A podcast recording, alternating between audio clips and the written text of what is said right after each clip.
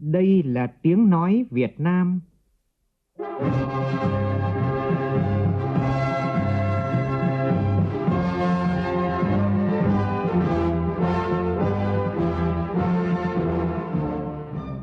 là tiếng nói Việt Nam,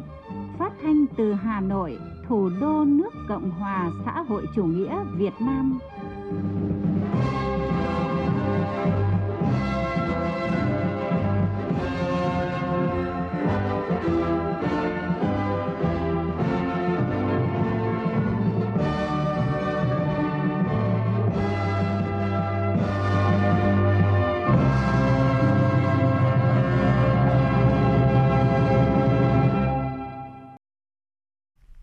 Biên tập viên Duy Quyền xin kính chào quý vị và các bạn. Mời quý vị và các bạn nghe chương trình Thời sự trưa của Đài Tiếng Nói Việt Nam với những tin chính sau đây.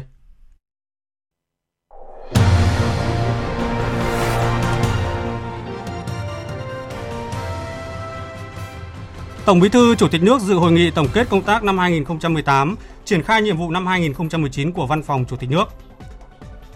Thủ tướng Nguyễn Xuân Phúc dự hội nghị tổng kết công tác năm 2018 và triển khai nhiệm vụ năm 2019 của ngành công thương. Chủ tịch Quốc hội Nguyễn Thị Kim Ngân làm việc với Tập đoàn Dầu khí Việt Nam. Bắt đầu các hoạt động của Diễn đàn Kinh tế Việt Nam, sáng nay diễn ra hội thảo chuyên đề chủ động ứng phó với biến đổi khí hậu và củng cố an ninh năng lượng, đảm bảo phát triển bền vững. Từ vụ việc báo chí phản ánh công nghệ sản xuất rượu giả siêu tốc và siêu rẻ ở Hà Đông, Hà Nội, đặt ra vấn đề cần tiến hành một cuộc tổng điều tra truy quét trên toàn quốc ngay trong dịp cao điểm cận Tết Nguyên đán. Trong phần tin thế giới, Chính phủ Anh vượt qua cuộc bỏ phiếu bất tín nhiệm tại Quốc hội. Chiến thắng này sẽ củng cố những nỗ lực của Thủ tướng Anh trong việc đặt, đạt được sự nhất trí của các nghị sĩ về cách thức Anh rời khỏi Liên minh châu Âu. Mỹ chính thức thông báo sẽ rút khỏi hiệp ước các lực lượng hạt nhân tầm trung vào ngày 2 tháng 2 tới.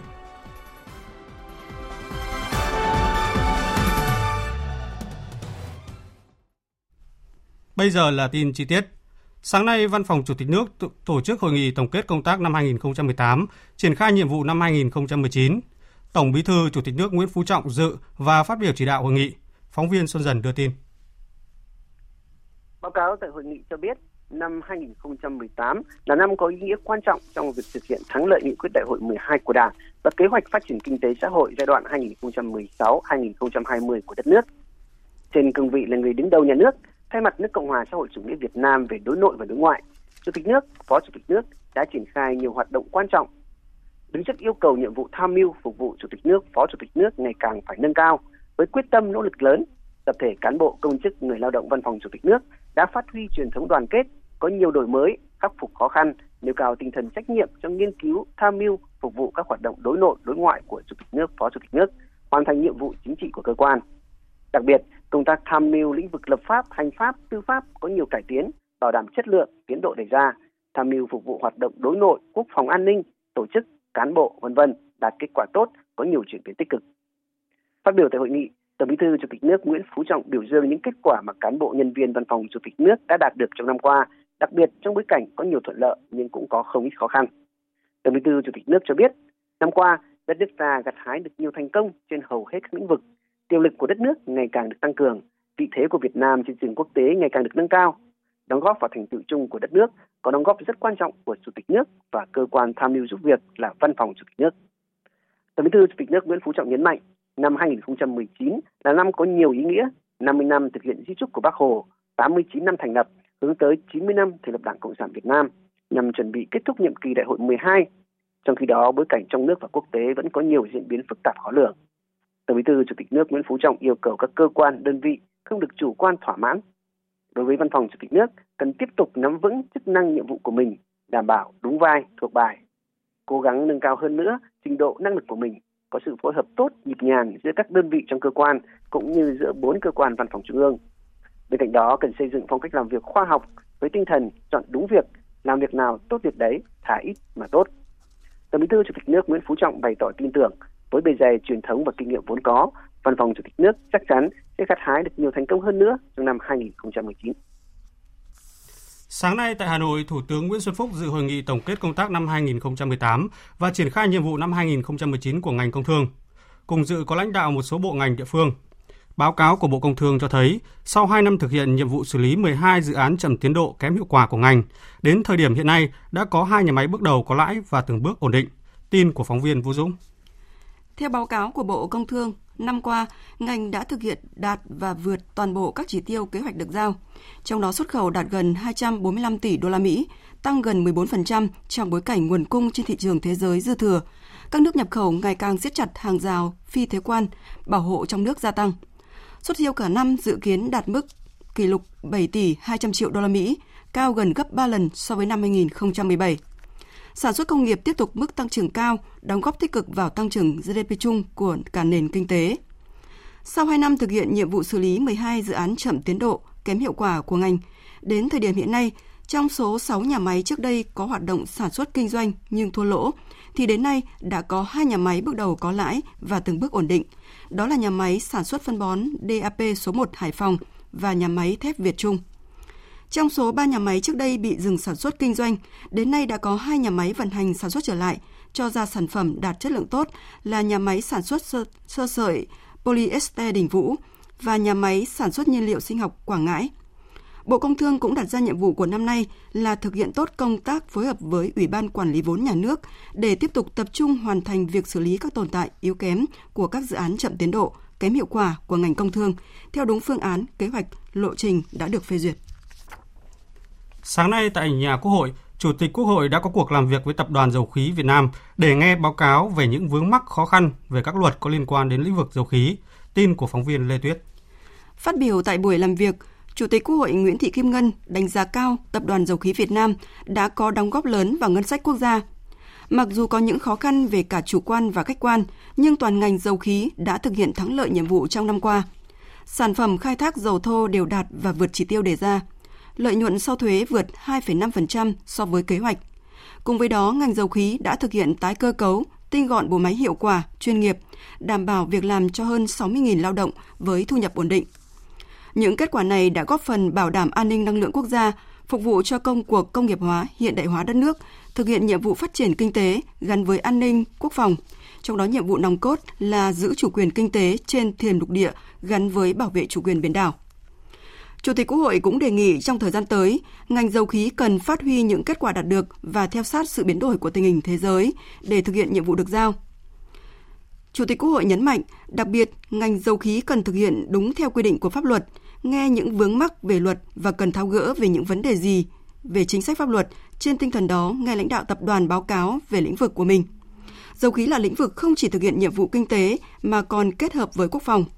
Các ủy ban có liên quan và các vụ tham mưu quan trọng của Quốc hội sẽ nghe báo cáo của tập đoàn về tiềm năng, cơ hội, khó khăn của tập đoàn, nhất là những chính sách pháp luật để cho ngành dầu khí khi tái cơ cấu thành công. Chiều nay tại Hà Nội, Thủ tướng Nguyễn Xuân Phúc sẽ đồng chủ trì Diễn đàn Kinh tế Việt Nam năm 2019 với chủ đề Củng cố nền tảng cho tăng trưởng nhanh và bền vững.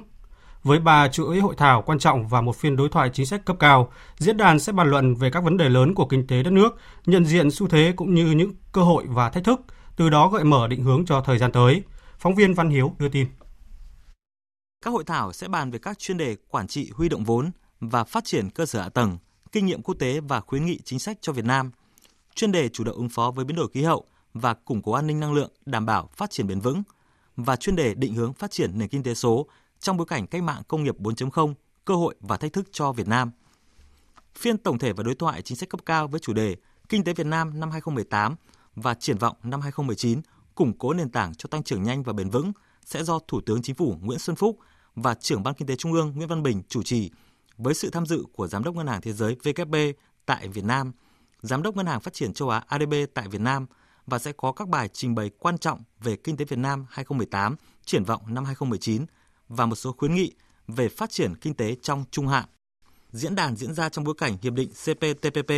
vừa chính thức hiệu lực từ ngày 14 tháng 1 năm 2019, dự báo sẽ có những chuyển biến về chính sách trong thời gian tới. Cộng đồng kinh doanh sẽ có những cơ hội nhưng cũng phải đối mặt với không ít thách thức khi hiệp định này bắt đầu có hiệu lực, nhất là khi các cam kết bắt đầu được nội luật hóa. Theo các chuyên gia, đây là tín hiệu đáng mừng cho thấy những chính sách chỉ đạo đúng đắn và phát huy hiệu quả của chính phủ trong thời gian qua cũng cho thấy thách thức trong thời gian tới để giữ vững và đạt được thành tích tốt hơn.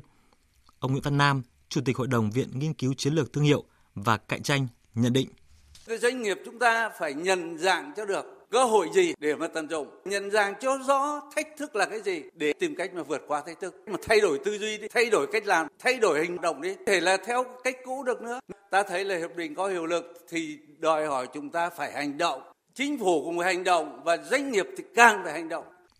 qua hai kỳ tổ chức vào các năm 2017 và 2018 Diễn đàn Kinh tế Việt Nam đã đúc rút được nhiều kinh nghiệm tổ chức cũng như xác định rõ các mục tiêu trọng điểm, bức thiết nhất cần phải tập trung khai thác trong vô số những vấn đề kinh tế đang đặt ra. Trước đó vào sáng nay tại Hà Nội, Ban Kinh tế Trung ương phối hợp với các bộ ban ngành trung ương và địa phương tổ chức quốc tế tổ chức hội thảo với chủ đề ứng phó với biến đổi khí hậu và củng cố an ninh năng lượng đảm bảo phát triển bền vững. Đây là sự kiện quốc tế có quy mô lớn nằm trong chuỗi sự kiện Diễn đàn Kinh tế Việt Nam lần thứ 3 năm 2019 với sự tham dự của gần 250 đại biểu. Ủy viên Bộ Chính trị, Bí thư Trung ương Đảng, trưởng Ban Kinh tế Trung ương Nguyễn Văn Bình dự hội thảo. Phóng viên Đình Hiếu và Nguyễn Hằng đưa tin. Hiện nay, biến đổi khí hậu đang là thách thức lớn cho quá trình phát triển bền vững của tất cả các quốc gia trên thế giới. Do đó, nếu không ứng phó hiệu quả với biến đổi khí hậu thì thành quả phát triển kinh tế xã hội sẽ chịu tổn hại, quá trình phát triển bền vững gặp nhiều khó khăn. Việt Nam là một trong năm quốc gia chịu ảnh hưởng nặng nề nhất của biến đổi khí hậu do có bờ biển dài và nhiều lưu vực sông rộng lớn. Đến nay, 11 trên 13 tỉnh thuộc đồng bằng sông Cửu Long đã phải công bố tình trạng thiên tai do xuất hiện hạn mặn chưa từng có trong vòng 100 năm qua.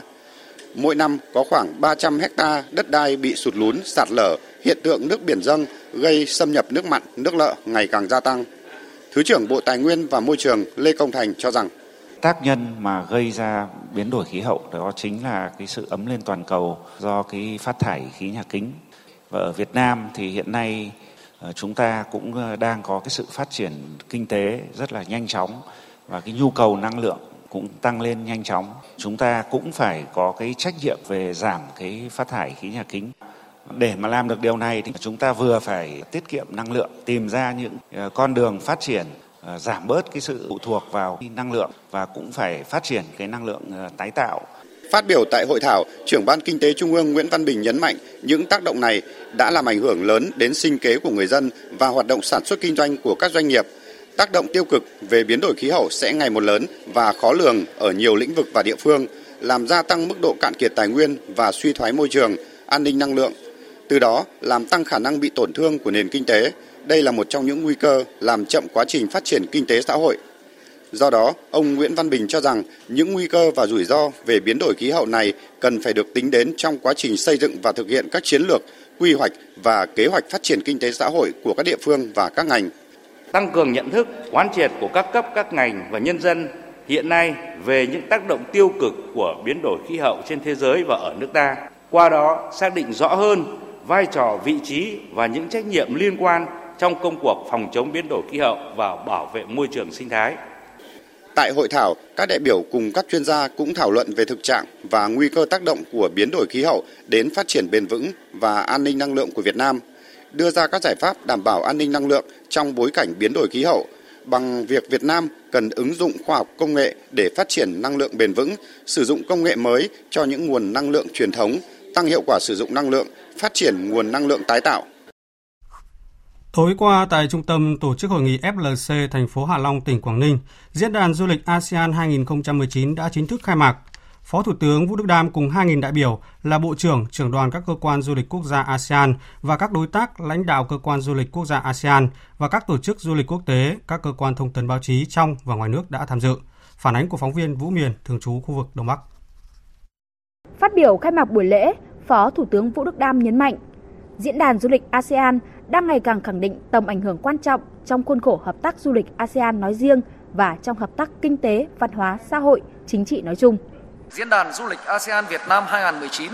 là sự kiện có ý nghĩa chính trị, kinh tế, xã hội, thể hiện nỗ lực tập thể nhằm xây dựng ASEAN thành một điểm đến du lịch hấp dẫn. Với Việt Nam, diễn đàn du lịch ASEAN Việt Nam là sự kiện quan trọng nhất của ngành du lịch. Không chỉ để giúp hoạch định chính sách để đảm bảo phát triển nhanh và bền vững trong ngành du lịch mà còn nhằm làm đậm thêm gạch nối trong các nỗ lực của Việt Nam và các nước thành viên nhằm xây dựng cộng đồng ASEAN thịnh vượng và là đối tác hợp tác tin cậy.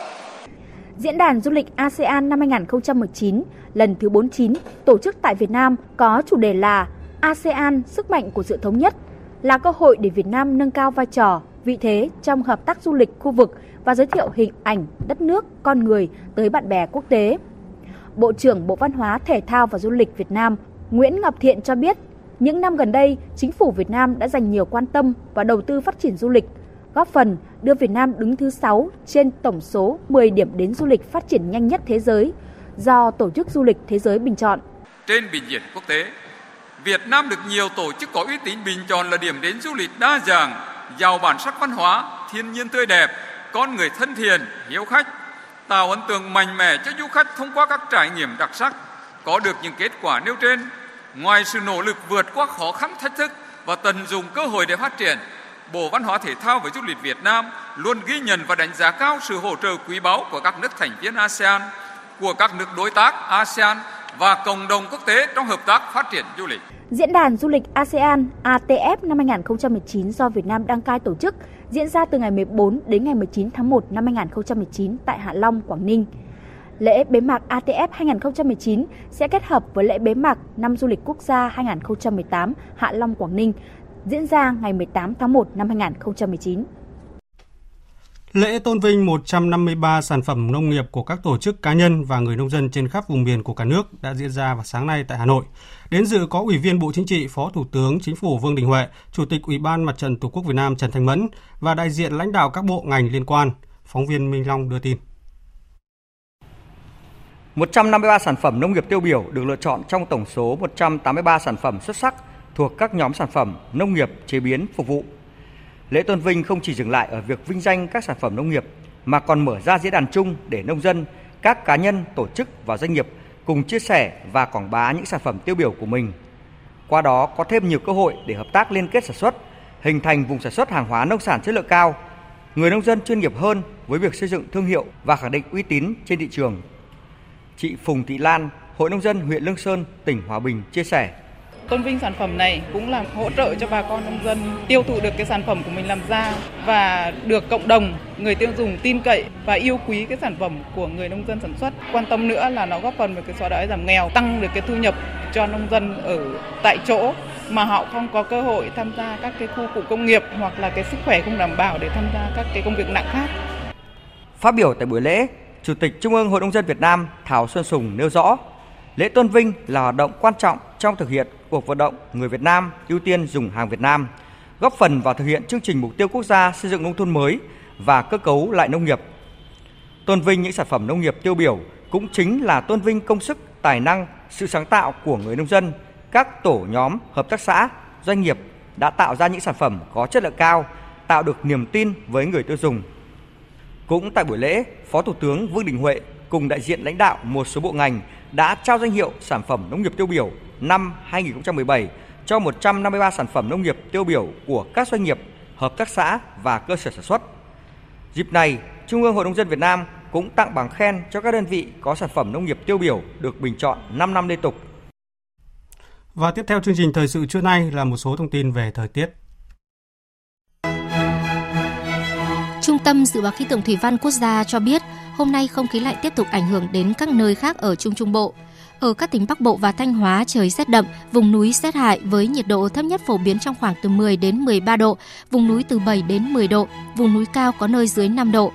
Ở khu vực Bắc Biển Đông bao gồm cả vùng biển quần đảo Hoàng Sa, tiếp tục có gió đông bắc mạnh cấp 6, có lúc cấp 7, giật cấp 8, biển động mạnh. Vùng biển ngoài khơi Trung Bộ và khu vực giữa Biển Đông có gió đông bắc mạnh cấp 6, giật cấp 8, biển động. Do ảnh hưởng của không khí lạnh, ở Bắc và Trung Trung Bộ có mưa, riêng các tỉnh từ Thừa Thiên Huế đến Quảng Ngãi có mưa vừa, mưa to, lượng mưa phổ biến trong khoảng từ 20 đến 50 mm trong 24 giờ, có nơi trên 50 mm trong 24 giờ. Khu vực Hà Nội có mưa nhỏ vài nơi, trời rét đậm với nhiệt độ thấp nhất phổ biến trong khoảng từ 11 đến 13 độ.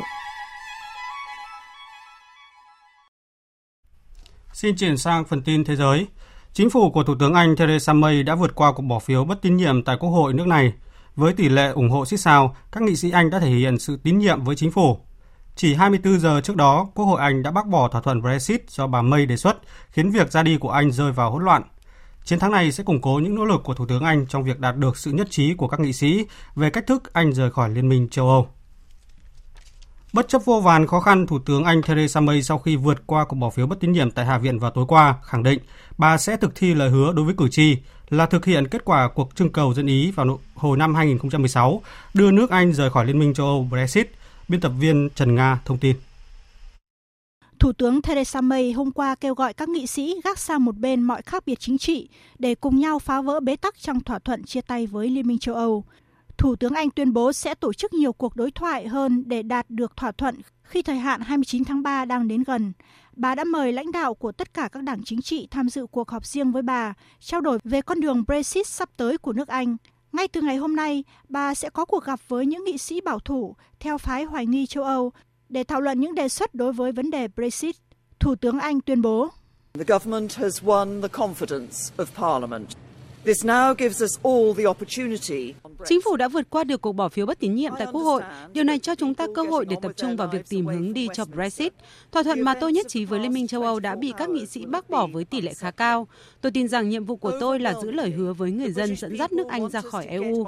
Giờ đây các nghị sĩ cần nêu rõ điều họ không muốn và chúng ta phải làm việc cùng nhau một cách xây dựng để thực hiện những điều Quốc hội mong muốn. and can command the support of Parliament. Bà cho biết sẽ đàm phán một cách chân thành và nhận đủ lá phiếu ủng hộ từ các nghị sĩ. Bà cũng sẽ trở lại Bruxelles để đàm phán lại với Liên minh châu Âu về những đề xuất này, nhằm mục tiêu thỏa thuận Brexit sẽ được thông qua trong lần trình Quốc hội và bỏ phiếu lại vào ngày 21 tháng 1. Thủ tướng Hy Lạp đã vượt qua cuộc bỏ phiếu bất tín nhiệm tại Quốc hội, xóa bỏ được rào cản lớn trong việc phê chuẩn một hiệp định chấm dứt tranh cãi liên quan đến tên gọi của nước láng giềng Macedonia, đồng thời đảo ngược nguy cơ tổ chức bầu cử sớm ở Hy Lạp, tin cho biết. Phát biểu trước báo giới, Thủ tướng Tsipras đã hoan nghênh kết quả bỏ phiếu và gọi đây là cuộc bỏ phiếu tín nhiệm trong ổn định. Ưu tiên của chính phủ hiện nay là sẽ giải quyết những quan ngại và lợi ích của người dân Hy Lạp.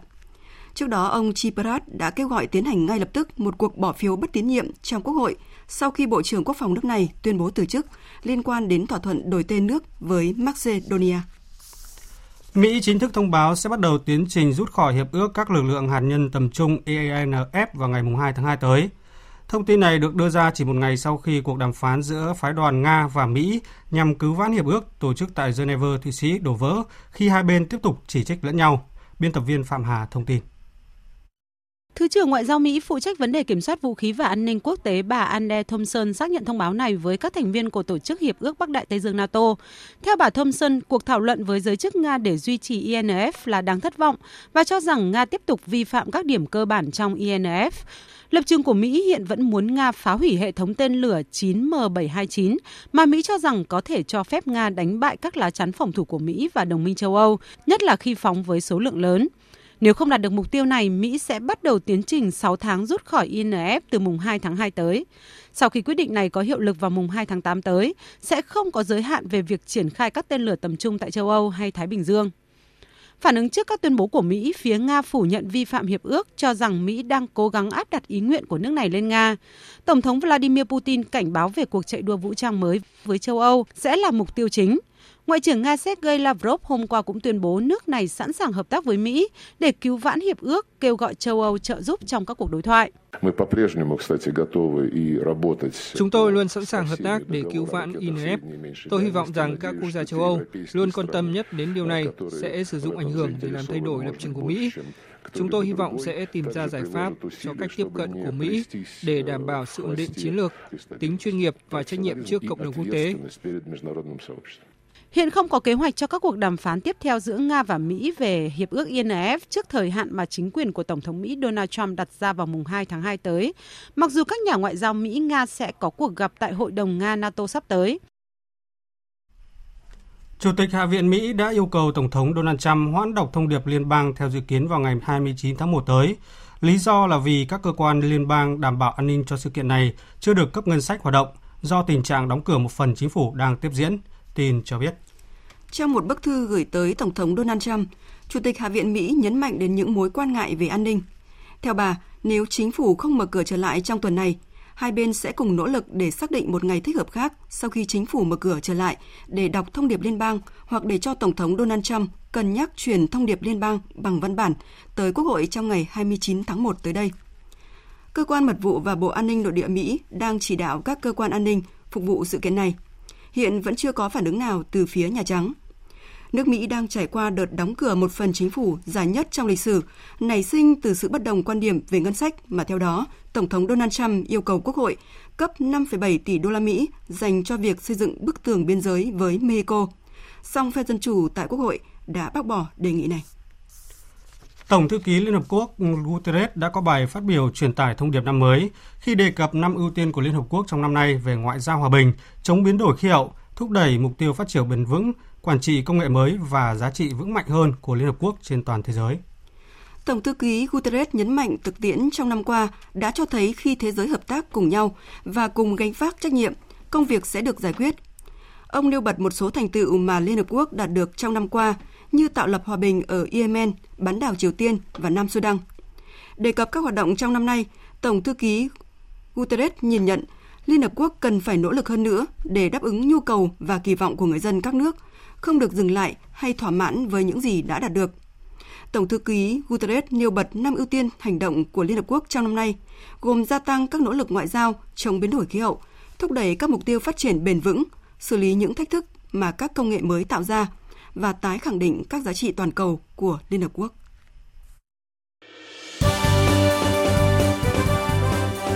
Thời sự tiếng nói Việt Nam.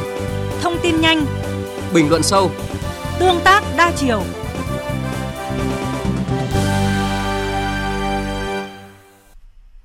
Thưa quý vị, thưa các bạn, mỗi dịp Tết trước sau và sau Tết, rượu giá rẻ, rượu pha cồn, rượu kém chất lượng lại tung hoành khắp các địa phương, đặc biệt là tại các vùng nông thôn.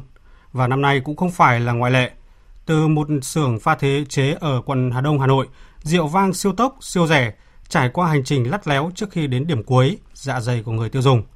Dư luận thật sự dùng mình khi đọc và xem những hình ảnh, những đoạn video mà nhóm phóng viên báo lao động vừa thực hiện ghi lại công đoạn sản xuất rượu già với thời gian khó tin.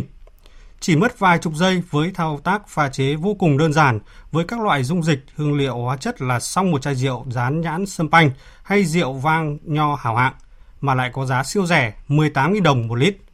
Sự việc một lần nữa gióng lên hồi chuông cảnh báo về công tác quản lý rượu bia còn quá nhiều bất cập, khiến rượu giả tràn ngập và để lại hậu quả lâu dài cho người dân. Và ngay sau đây, biên tập viên Hải quân đề cập câu chuyện này.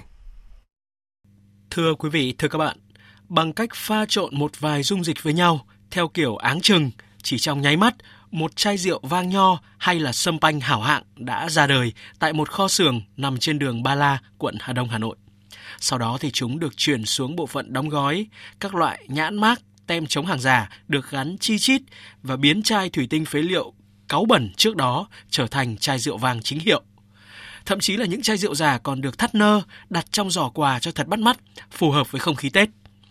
Đặc biệt, chai rượu với hình thức khá long lanh chỉ có giá 18.000 đồng một chai một lít, tức là chỉ bằng 1 phần tư giá rượu nguyên chất đang bán trên thị trường và ngang ngửa giá của một lít nước khoáng.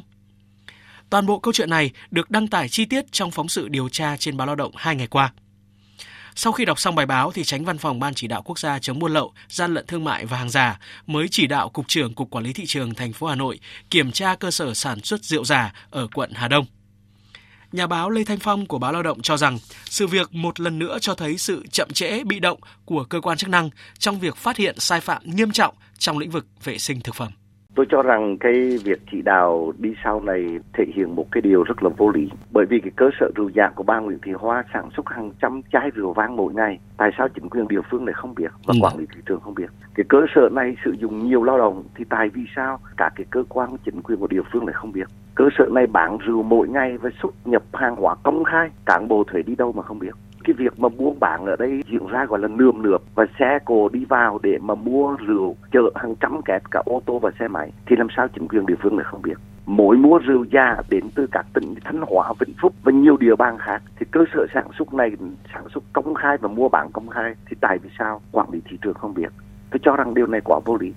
Thật khó tin là một cơ sở sản xuất rượu giả với quy mô hàng trăm lít mỗi ngày, nườm nượp khách ngoại tỉnh đến nhập rượu về buôn, lại có thể ngang nhiên tồn tại ở thủ đô, nơi mà ai đi qua cũng dễ dàng phát hiện, nhưng chính quyền địa phương và cơ quan chức năng lại không hề hay biết.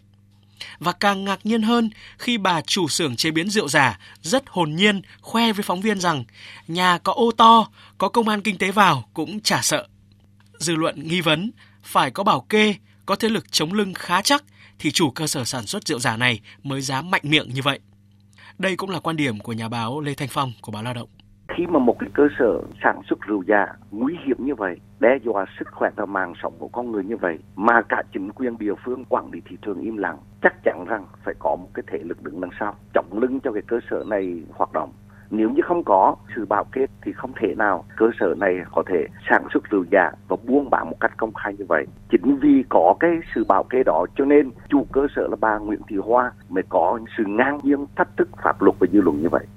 Ước tính mỗi năm thì Hà Nội thu giữ khoảng 20.000 lít rượu thủ công và hàng trăm chai rượu ngoại không rõ nguồn gốc xuất xứ. Từ năm 2012 thì chính phủ đã ban hành thông tư quy định rượu phải dán tem và kiểm định chất lượng. Vậy nhưng thực tế thì chỉ một phần rất nhỏ các đơn vị sản xuất chấp hành. Theo đại biểu Quốc hội Dương Minh Ánh đoàn Hà Nội thì có đến khoảng 80% lượng rượu trên thị trường không được dán tem thuế, không kiểm soát được về mặt chất lượng mà vẫn được bày bán trôi nổi. Tại tỉnh Quảng Ninh thì hiện có 1.031 cơ sở sản xuất rượu thủ công thì đã có tới 1.023 hộ không được cấp giấy phép hoạt động. Và một trong những nguyên nhân dẫn đến tình trạng này là do quy trình thủ tục cấp phép khá phức tạp. Trong khi đó thì phần lớn các cơ sở sản xuất đều là hộ gia đình sản xuất nhỏ lẻ, tập trung ở vùng nông thôn, vùng sâu vùng xa. Ông Nguyễn Văn Doãn, người dân ở thị xã Quảng Yên, tỉnh Quảng Ninh rất lo lắng vì không thể phân biệt được đâu là rượu giả trên thị trường. Tôi uh, uống rượu thì tôi cũng rất là sợ rượu tôi uống người tôi phải mua của người à, nấu rõ nguồn gốc rồi tôi mới dám mua tôi uống. Còn à, trôi nổi ngoài là tôi không có dám uống. Tôi à, rất là sợ người ta dùng men không rõ nguồn gốc cho nên là uống nó không đảm bảo. Trước tình hình rượu giả tràn lan hiện nay, nhà báo Lê Thanh Phong, báo Lao động đề nghị sự vào cuộc đồng bộ, quyết liệt hơn nữa từ phía cơ quan hữu trách và chính quyền địa phương để ngăn chặn kịp thời và có chế tài xử phạt đủ mạnh để những kẻ bất lương không dám kiếm tìm những khoản siêu lợi nhuận bằng cách đầu độc chính đồng bào mình chúng ta có đầy đủ hệ thống pháp luật, đầy đủ cơ quan chức năng từ địa phương cơ sở cho đến trung ương. Vấn đề là những cái người thực thi công vụ này phải liêm khiết, công tâm, phải có trách nhiệm đối với người dân. Để chấn chỉnh cái việc này, đầu tiên hết là chúng ta phải chấn chỉnh cái lực lượng chức năng trong đó là quản lý thị trường. Nếu như những cái người này mà làm việc tốt thì chắc chắn là sẽ không có một cơ sở nào có thể hoạt động được. Luật của chúng ta đầy đủ, nếu ai sản xuất hàng giả gây tổn hại đến sức khỏe và tính mạng của người dân thì pháp luật hình sự có. Ngoài xử phạt hành chính còn có cả khởi tố về hình sự Tôi tin rằng vụ vừa rồi xảy ra tại Hà Đông Hà Nội, nếu như mà cơ quan có thẩm quyền, có căn cứ về pháp luật khởi tố vụ án và xử lý một cách nghiêm minh thì đó là răng đe tất cả các cái cơ sở khác, người khác không còn dám sản xuất rượu giả. Và nếu như chúng ta có một đợt ra quân truy quét và chúng ta xử lý đúng pháp luật những cơ sở sản xuất rượu giả thì làm sao người khác dám làm rượu giả. Thưa quý vị, thưa các bạn, theo Cục An toàn Thực phẩm Bộ Y tế, Năm qua, cả nước xảy ra gần 100 vụ ngộ độc rượu khiến gần 3.000 người phải nhập viện và gần 20 ca tử vong. Từ thực tế thống kê, theo dõi tình trạng ngộ độc rượu nhiều năm qua, các cơ quan quản lý nhận định số vụ ngộ độc rượu thường tăng cao dịp cuối năm trong dịp Tết Nguyên đán. Vì vậy, hơn lúc nào hết, cần tiến hành một cuộc tổng điều tra truy quét trên toàn quốc ngay trong dịp cao điểm cận Tết này để xem còn bao nhiêu cơ sở sản xuất rượu giả chưa bị phát hiện và cần phải làm rõ trách nhiệm của chính quyền địa phương và cũng như cơ quan chức năng. Chương trình Thời sự trưa nay xin được tiếp tục với những nội dung đáng chú ý.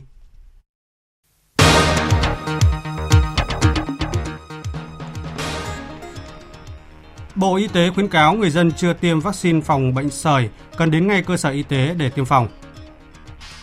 Hàng hóa nông sản của Việt Nam lại ùn tắc cục bộ tại cửa khẩu Tân Thanh Lạng Sơn. Cuba phản đối Mỹ siết chặt lệnh cấm vận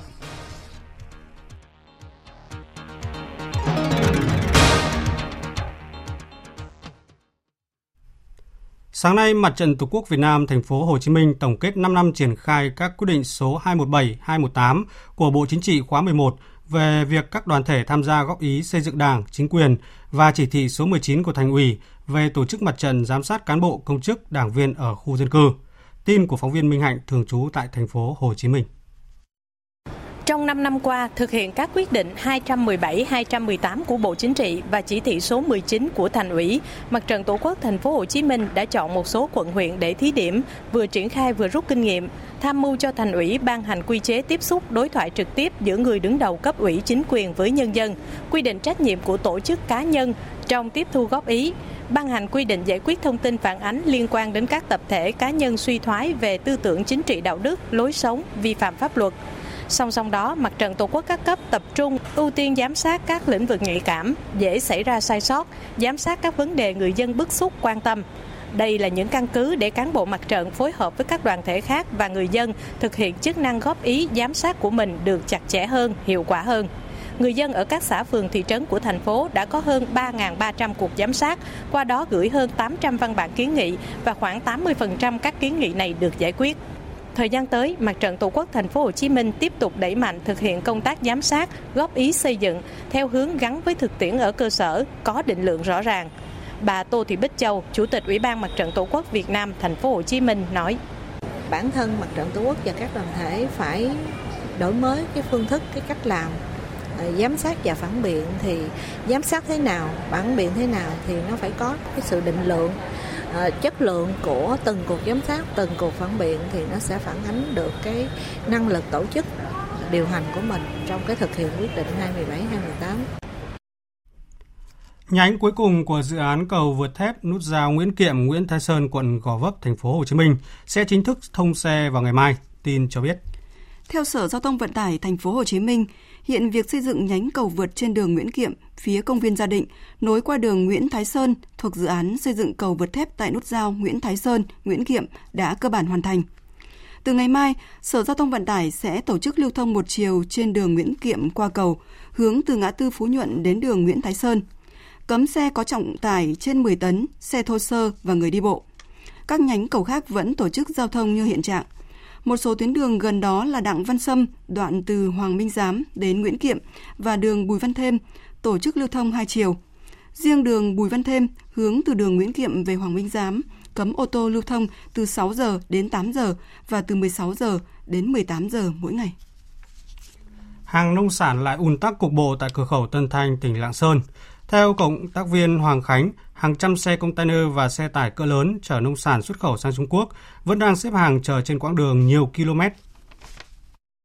Tình trạng các xe hàng ùn ứ đã xảy ra vài ngày nay. Nguyên nhân là phía nước bạn Trung Quốc đang siết chặt các quy định về truy xuất nguồn gốc hoa quả nông sản nhập khẩu, trong đó có yêu cầu dán tem mặt hàng dưa hấu của Việt Nam. Hiện trung bình mỗi ngày chỉ có khoảng 200 xe được làm thủ tục xuất hàng qua biên giới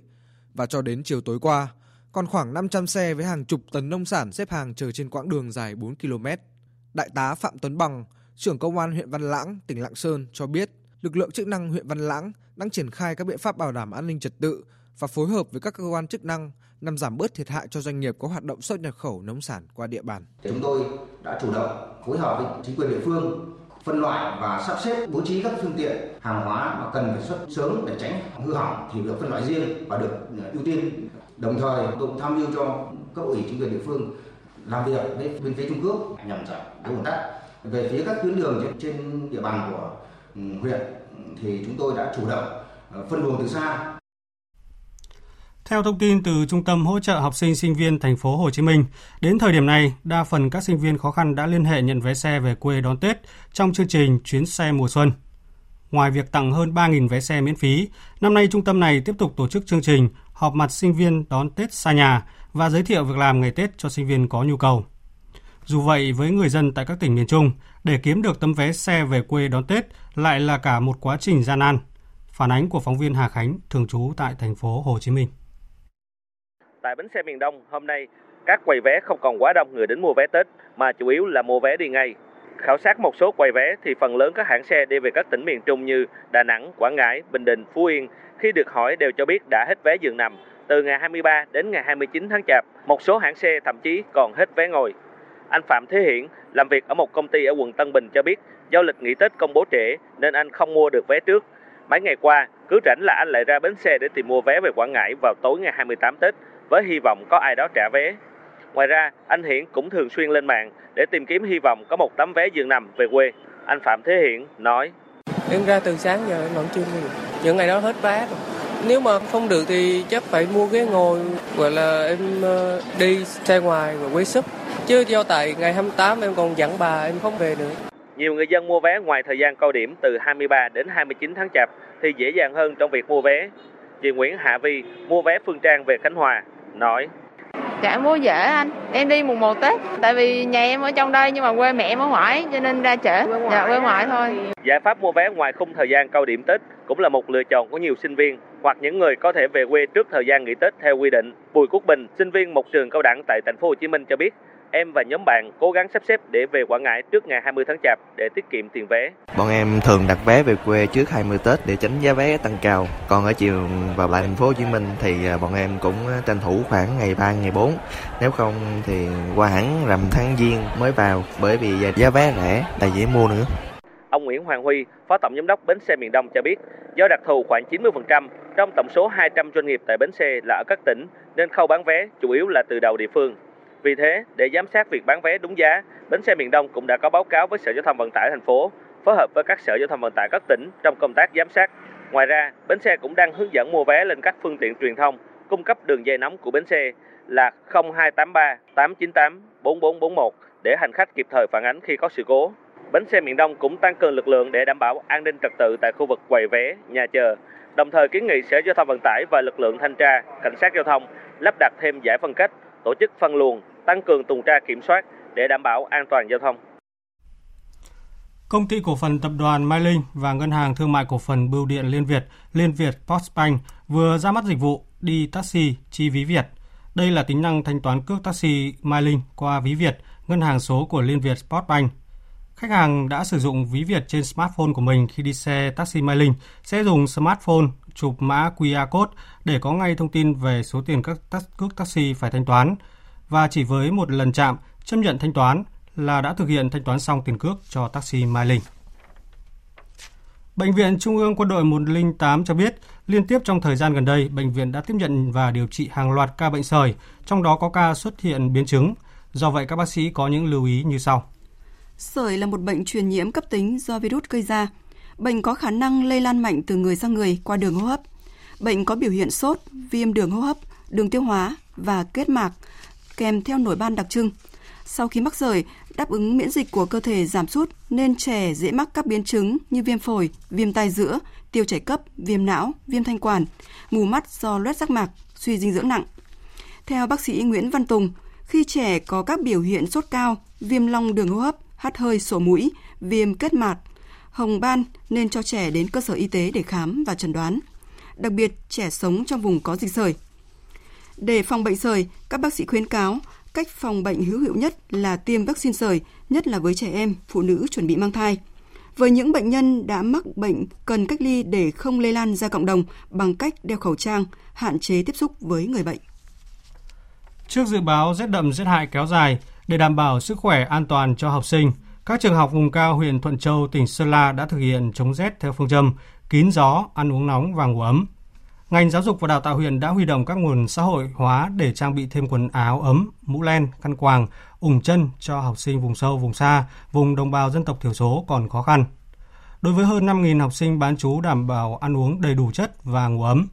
Theo ông Nguyễn Hữu Hải, Phó trưởng phòng giáo dục và đào tạo huyện Thuận Châu, mặc dù thời tiết ở các xã vùng cao như Cọ Mạ, Mùi Nội,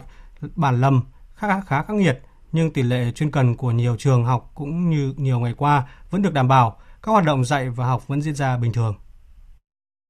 Phòng giáo dục đào tạo huyện đã hướng dẫn các trường học quan tâm đến công tác duy trì chỉ số, đảm bảo sức khỏe cho học sinh, phối hợp với cấp ủy, chính quyền và cha mẹ học sinh tuyên truyền để đưa các em đến trường. Đồng thời thì à, đối với các trường có học sinh bán trú và có những học sinh ở xa thì các nhà trường thực hiện các biện pháp phối hợp với trạm y tế địa phương thực hiện các biện pháp bảo vệ sức khỏe, đồng thời là cải tạo lại phòng học, phòng à, bán trú của học sinh để giữ sức khỏe cho các cháu tiếp tục học tập. Còn tại Nghệ An, việc bảo đảm bảo vệ đàn gia súc gia cầm trước điều kiện giá rét đang được chính quyền ngành chức năng và người dân địa phương tích cực triển khai. Phóng viên Quốc Khánh thông tin. Ông Hòa ở bản Đỉnh Sơn 2 xã Hữu Kiệm, huyện Kỳ Sơn cho biết, bản của ông 100% là người dân tộc Khơ Mú. Người dân nơi đây không có ruộng, chủ yếu làm rẫy kết hợp chăn nuôi gia súc gia cầm. Hiện nhà ông Cụt Phò Hòa nuôi hơn chục con bò, nhưng chỉ thả rông trong rừng, ít đưa về nhà do không có chuồng trại và thức ăn dự trữ. Nói chung ở đây là cũng bình thường vì là nó thả trong rừng vì là chủ là không có không có rổ trong rừng ở chung mua là rơm ngu chủ đó là ấm hơn tháng 5 tháng 6 nó có bị long mong rồi thôi một năm năm sáu con trước thực tế này Sở Nông nghiệp và Phát triển Nông thôn tỉnh Nghệ An yêu cầu người dân không được chủ quan thả gia súc trong rừng. Sở đã chỉ đạo các địa phương tăng cường bám địa bàn, khuyến cáo người dân triển khai các biện pháp chống rét cho gia súc, đặc biệt tại các huyện miền núi. Ông Hoàng Nghĩa Hiếu, Giám đốc Sở Nông nghiệp và Phát triển Nông thôn Nghệ An cho biết. Trong thời gian này thì chúng tôi đã chỉ đạo chi cục thú y cùng với các địa phương là tập trung chống rét, chống đói cho gia súc, gia cầm để bảo đảm mà cũng tăng cường kiểm tra dịch bệnh không để xảy ra dịch bệnh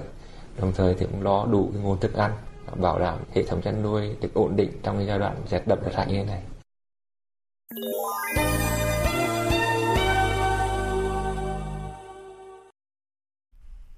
Trong khuôn khổ hội nghị hẹp Bộ trưởng Ngoại giao ASEAN, Bộ trưởng Ngoại giao 10 nước thuộc Hiệp hội các quốc gia Đông Nam Á ASEAN sẽ nhóm họp trong 2 ngày tại Chiang Mai, Vương quốc Thái Lan để thảo luận về chương trình hợp tác nội khối, các vấn đề quốc tế và khu vực cùng quan tâm. Tin cho biết. Hội nghị diễn ra trong bối cảnh an ninh khu vực và thế giới biến đổi nhanh chóng và sâu sắc. Theo dự thảo tuyên bố báo chí chung được truyền thông Thái Lan tiết độ, với chủ đề ASEAN 2019 là thúc đẩy quan hệ đối tác vì sự bền vững. Dự kiến hội nghị lần này sẽ thảo luận ít nhất 5 vấn đề lớn liên quan đến an ninh và sự ổn định khu vực, bao gồm sáng kiến Ấn Độ-Thái Bình Dương, cuộc khủng hoảng ở Myanmar, tình hình trên bán đảo Triều Tiên, tranh chấp chủ quyền trên Biển Đông và tầm nhìn ASEAN đến năm 2040.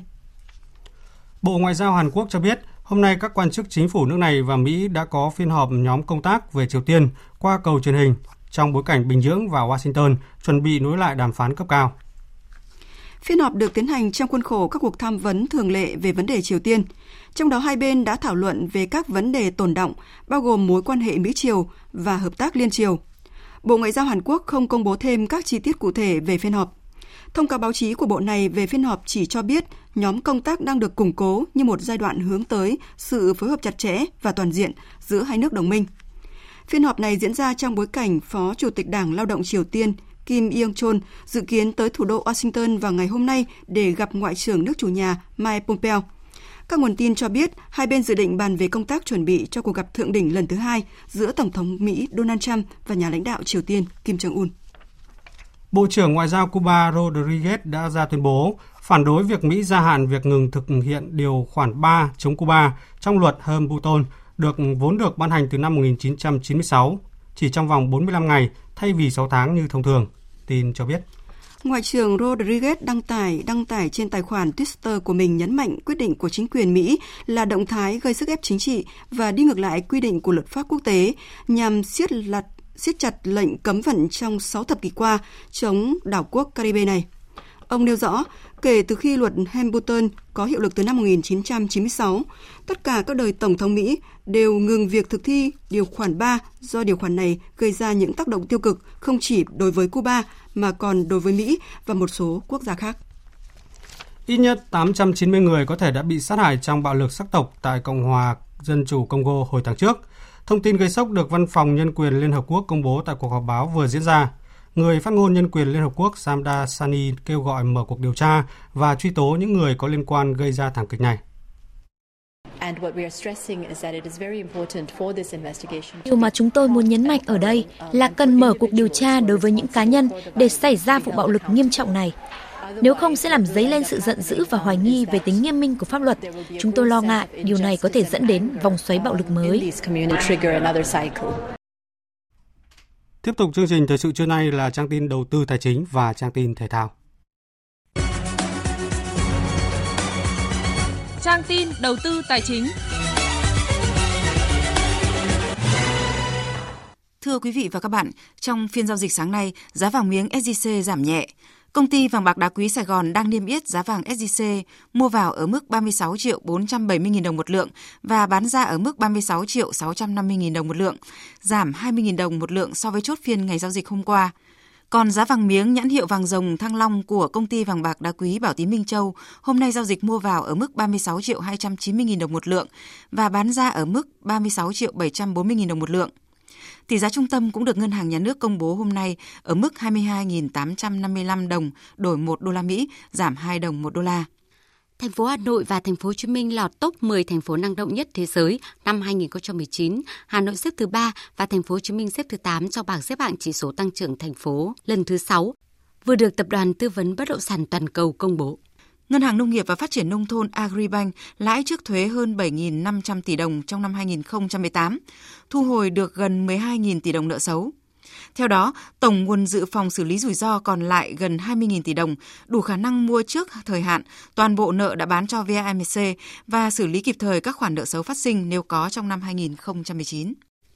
Thưa quý vị và các bạn, còn trên thị trường chứng khoán bước vào phiên giao dịch sáng nay, chỉ số VN Index mở cửa trong sắc đỏ và mặc dù sau đó nhịp hồi nhẹ nhưng diễn biến chung của VN Index vẫn chỉ là biến động nhẹ, không đáng kể quanh mức tham chiếu trên nền thanh khoản thấp và độ rộng thị trường nghiêng về các mã giảm. Đáng chú ý trên bảng điện tử là khối lượng khớp lệnh đột biến của FLC với gần 10 triệu đơn vị chỉ sau hơn một giờ giao dịch, chỉ thấp hơn đôi chút so với con số 10,8 triệu đơn vị trong cả phiên hôm qua. Tuy nhiên thì cổ phiếu này đã nhích nhẹ hơn 1%. Ở nhóm cổ phiếu vốn hóa lớn, biên độ tăng giảm của hầu hết 30 mã cổ phiếu vốn hóa lớn nhất sàn thành phố Hồ Chí Minh đều khá thấp, trên dưới 0,5%, trừ một vài cái tên như là VRE mất 2,4%, ROT mất hơn 1,5%. Kết thúc phiên giao dịch VN Index đạt 907,21 điểm, HNX Index đạt 102,27 điểm. Đầu tư tài chính biến cơ hội thành hiện thực. Đầu tư tài chính biến cơ hội thành hiện thực. Thưa quý vị và các bạn, các nhà đầu tư chuyên nghiệp nhìn nhận cơ hội như thế nào đối với các phân khúc bất động sản trong năm nay, nhất là các sản phẩm gắn với bất động sản nghỉ dưỡng và kinh tế du lịch. Mời quý vị và các bạn cùng theo dõi cuộc phỏng vấn của phóng viên Đài Tiếng Nói Việt Nam với bà Trần Thị Thu Hiền, Tổng Giám đốc Công ty Cổ phần Đầu tư và Phân phối DTG. Thưa bà, bà đánh giá như thế nào về cái xu hướng, xu hướng phát triển của ờ, các cái sản phẩm Codotel trên thị trường? Ờ, trong cái năm vừa rồi tôi quan sát thấy nó cũng có những cái sản phẩm bắt đầu phái sinh ờ, ở cái hoạt động mà cho thuê sinh lời. Thì trước giờ chúng ta nói hơi lạc đề một chút về condotel nhưng mà nó là một thực tế. Ờ, có những cái sản phẩm là ờ, căn hộ mọi người mua đầu tư để cho thuê việc đấy quen rồi. Thế xong sau đó thì mua ờ, mua nhiều luôn mua cả sàn luôn để cho thuê. Thế rồi ờ, đến condo condotel thì cũng mục đích là để khai thác cho thuê. Thế và mình thì có cái quyền nghỉ dưỡng. À, mình à, nhận lợi nhuận hàng năm.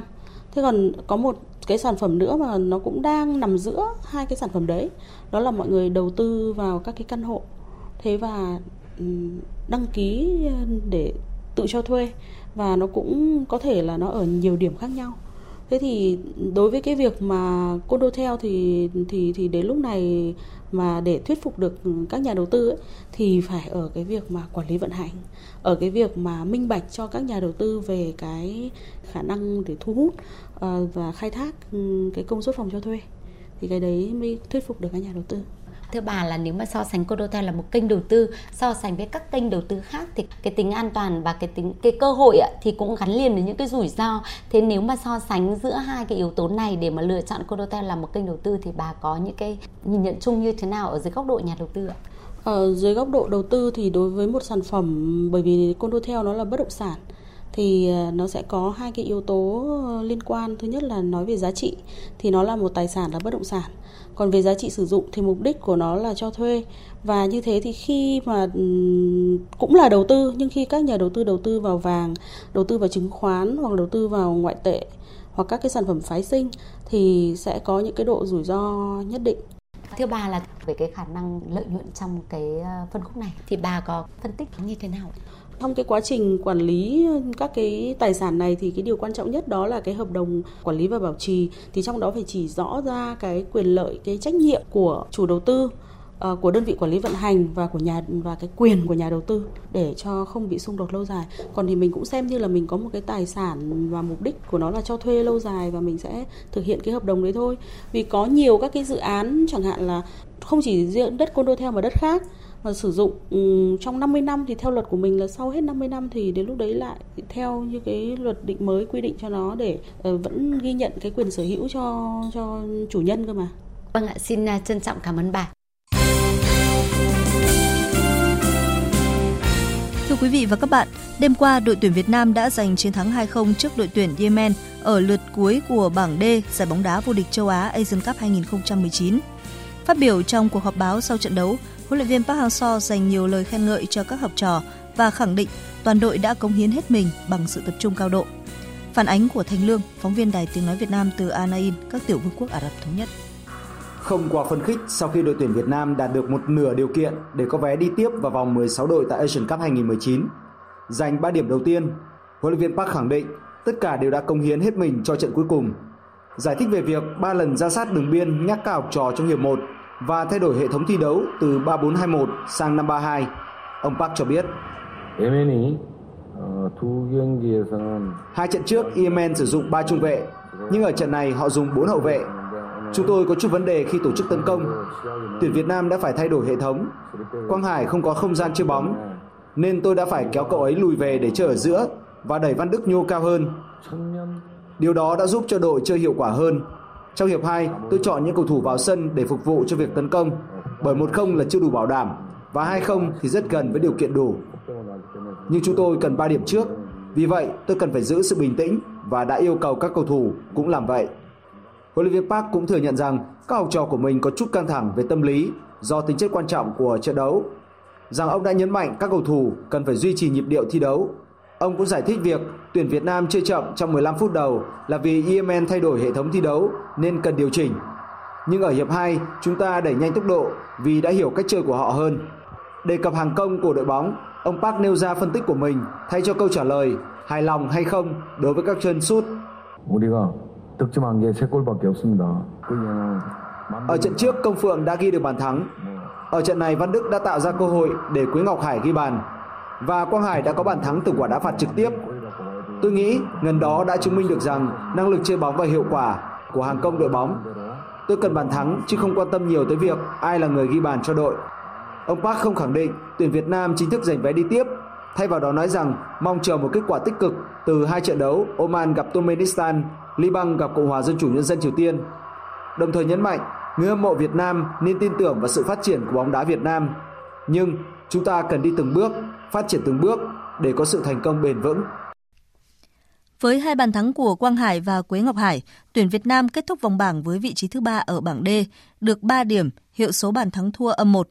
Thầy trò huấn luyện viên Park Hang-seo sẽ chờ đợi diễn biến thuộc vòng đấu cuối của hai bảng E và F vào tối nay để biết mình có giành vé đi tiếp hay không. Các đối thủ cạnh tranh với tuyển Việt Nam là Oman đứng thứ ba ở bảng F, không điểm, hiệu số âm 2 và Liban hiện xếp thứ ba bảng E, không điểm với hiệu số là âm 4. Trong lượt trận cuối cùng của bảng C, tuyển Hàn Quốc vượt qua Trung Quốc với tỷ số 2-0, còn Philippines bị loại khi để thua Kyrgyzstan 1-3. Theo cách phân cặp vòng 16 đội của ban tổ chức, Hàn Quốc đứng đầu bảng B với 9 điểm tuyệt đối sẽ gặp một trong 4 đội đứng thứ ba có thành tích tốt nhất. Trong khi đó với ngôi nhì bảng B, Trung Quốc sẽ so tài với đội nhì bảng A là Thái Lan để tranh vé vào tứ kết.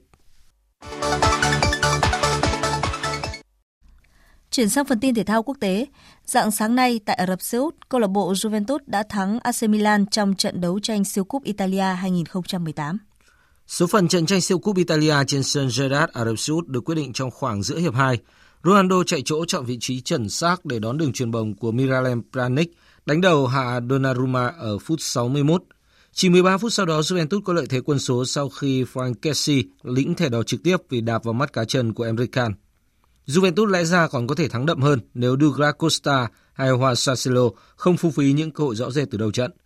Trước khi Kessi rời sân khiến Milan chỉ còn 10 người, Juventus còn có hai tình huống khác đưa bóng vào lưới của đối phương nhưng không được công nhận vì lỗi việt vị. Cũng trong dạng sáng nay đã diễn ra các trận đấu lượt về vòng 1/8 Cúp Nhà vua Tây Ban Nha. Đội bóng cũ của Ronaldo là Real Madrid thua chủ nhà Leganes 1-0 nhưng vẫn giành vé đi tiếp với tổng tỷ số là 3-1. Một đội bóng thành Madrid khác là Atletico bị đội khách Girona cầm hòa 3 đều, qua đó bị loại do lượt bàn thắng trên sân khách sau khi lượt đi hai đội hòa một đều trên sân Girona. Ở cặp đấu còn lại, chủ nhà Sevilla thua Athletic Bilbao 0-1 nhưng giành vé đi tiếp với tổng tỷ số sau hai lượt trận là 3-2. Dự báo thời tiết Bắc Bộ, Hà Nội và Thanh Hóa nhiều mây có mưa vài nơi, gió Đông Bắc cấp 2, cấp 3, trời rét, vùng núi rét hại, nhiệt độ từ 11 đến 17 độ, vùng núi từ 11 đến 14 độ, vùng núi cao từ 8 đến 11 độ.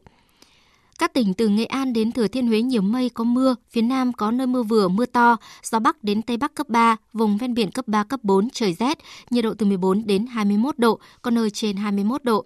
Các tỉnh ven biển từ Đà Nẵng đến Bình Thuận nhiều mây, phía Bắc có mưa vừa, mưa to, phía Nam có mưa rào và rông vài nơi, gió Đông Bắc cấp 3, nhiệt độ từ 20 đến 27 độ. Tây Nguyên và Nam Bộ nhiều mây, chiều nắng, đêm có mưa rào và rông vài nơi, gió đông bắc đến đông cấp 2, cấp 3, nhiệt độ từ 22 đến 33 độ. Tiếp theo là dự báo thời tiết biển.